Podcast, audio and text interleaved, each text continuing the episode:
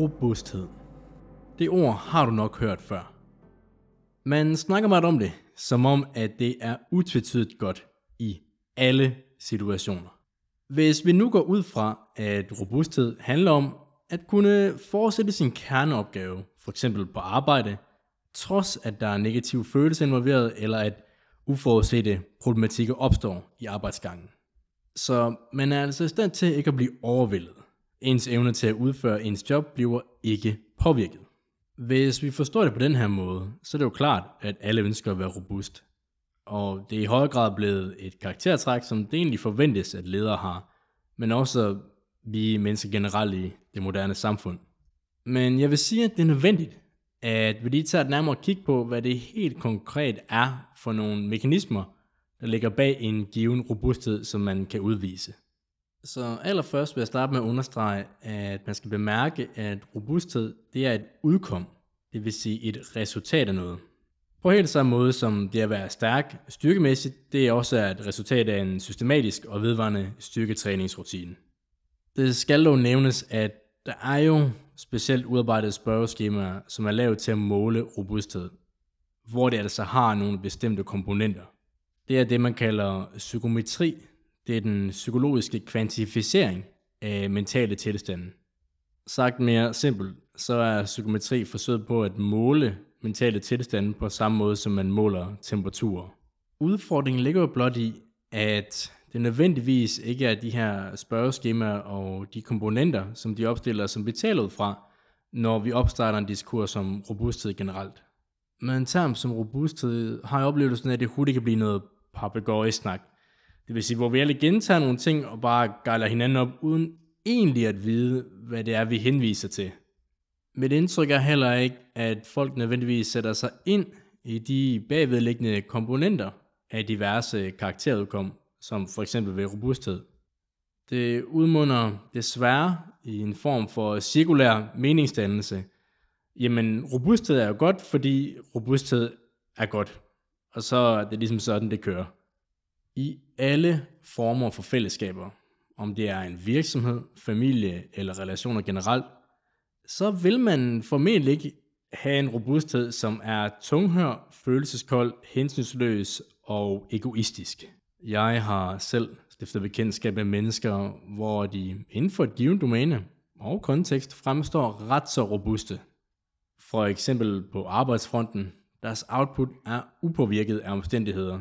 De er disciplineret i deres indsats og accelererer inden for nogle bestemte aspekter. Men de er for eksempel tunghør, det vil sige, at de ikke har en modtagende opmærksomhed imod andre holdninger, synsvinkler eller inputs – deres acceleration på arbejdsfronten, det vil sige robusthed, er netop måske betinget af, at de ikke skal medlede andre, tage medansvar eller udvise hensyn. Deres robusthed er egentlig en betinget robusthed. De er robuste så længe de ikke skal inddrage og forholde sig til andres input og holdninger.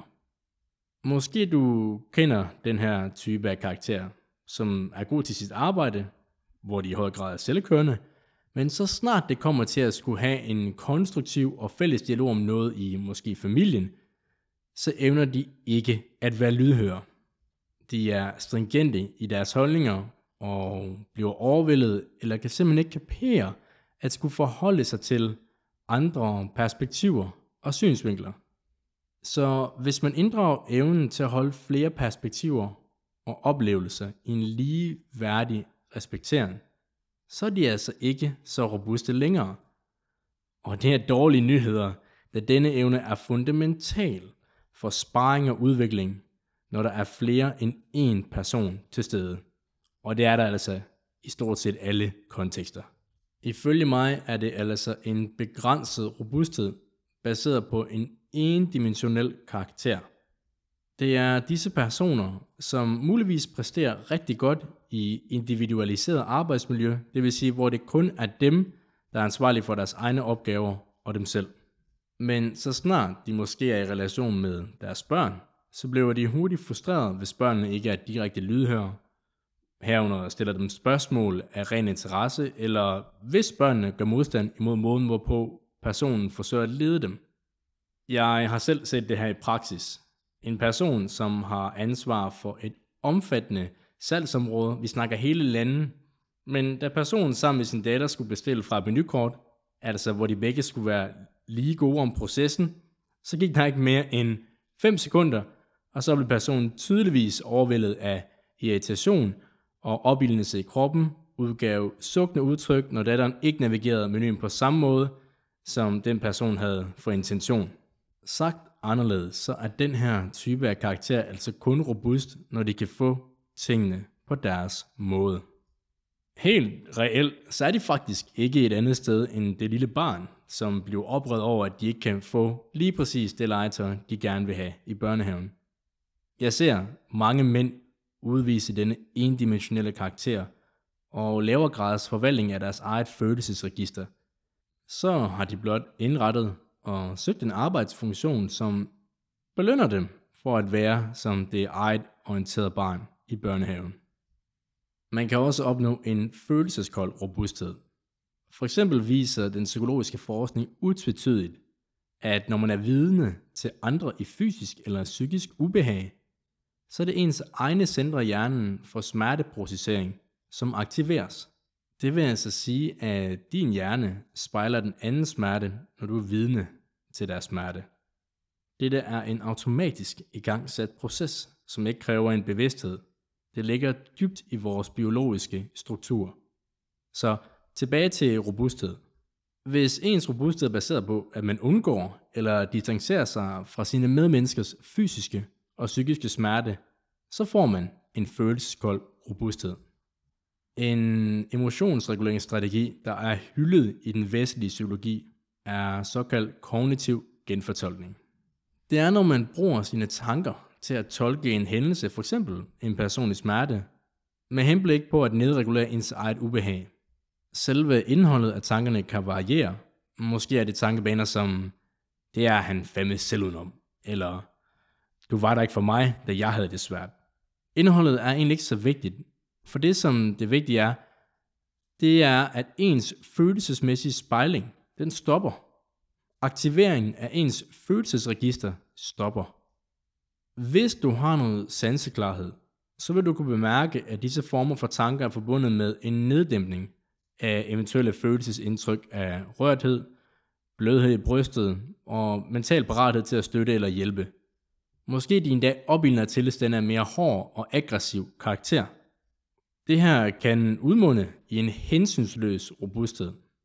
Personen bliver ikke selv overmandet af livet som sådan, men er fuldkommen out of touch med personerne omkring dem, og har ingen følelsesmæssig afstemning til sine omgivelser. Hvad jeg vil kalde hensynsløs eksekvering. Der bliver eksekveret, det vil sige ført ting ud i livet, men det er på hensynsløs vis. Det er en moralsk og mental doven indgangsvinkel til livet. Ja, du hørte mig rigtigt. Det er en doven indgangsvinkel. Mit indtryk er klart, at de personer, som leder sig selv ud fra hensynsløs eksekvering, det er ofte grundet en manglende evne til at håndtere og ikke blive overvældet af den tvivl, afmagt, følelsesmæssig ubehag, apati og opgivenhed, der uundgåeligt vil opstå, når man er engageret i andre menneskers velvære. Det er simpelthen fordi, de har et utrænet følelsesregister. Og hvis det er en mand, der er tale om, så er du altså i min optik en svag mand. Så hvilken form for robusthed skal man stræbe efter? Hvilke mekanismer skal den være baseret på? Med henblik på at svare på det her, så vil jeg starte ud med at citere Ole Fogh Kirkeby. Han siger, man vil have en robusthed, som også kan indoptage fællesskabet i sig, og som kan fornemme det, der rører sig i tiden, og kan så at sige tage den mentale temperatur på medarbejderne. Så allerførst, så skal man evne at indoptage fællesskabet i sig. Man skal altså ikke nedlukke sit følelsesregister i relation med andre mennesker. For fællesskabet er udgjort af enkelte individer, og indoptagelsen er nødvendigvis baseret på en følelsesmæssig afstemning og empatisk præcision. Noget som ikke kan finde sted, hvis ens følelsesregister er nedlukket og ikke receptiv for sine omgivelser. For det andet, så skal man evne at fornemme det, der rører sig i tiden. Og hvad vil det så egentlig helt sige? En karakteristik ved hensynsløs samt egoistisk eksekvering er ikke kun den manglende medfølelse, men lige så vel en manglende afstemning til omstændighedernes natur. Eksekveringen er baseret på en hårdnakket og anstrengt stræbe mod et givet mål. Og det eneste, som personen har for øje, er det mål. Så meget, at de typisk bliver blinde for eventuelle ændringer i omstændighederne, uhensigtsmæssige sidekonsekvenser på vejen, eller tegn på, at målet måske generelt set ikke var et godt mål i første omgang. Derimod, hvis man forstår at anvende sit følelsesregister, så kan man på mere finfølende vis afstemme sig til ens omgivelser.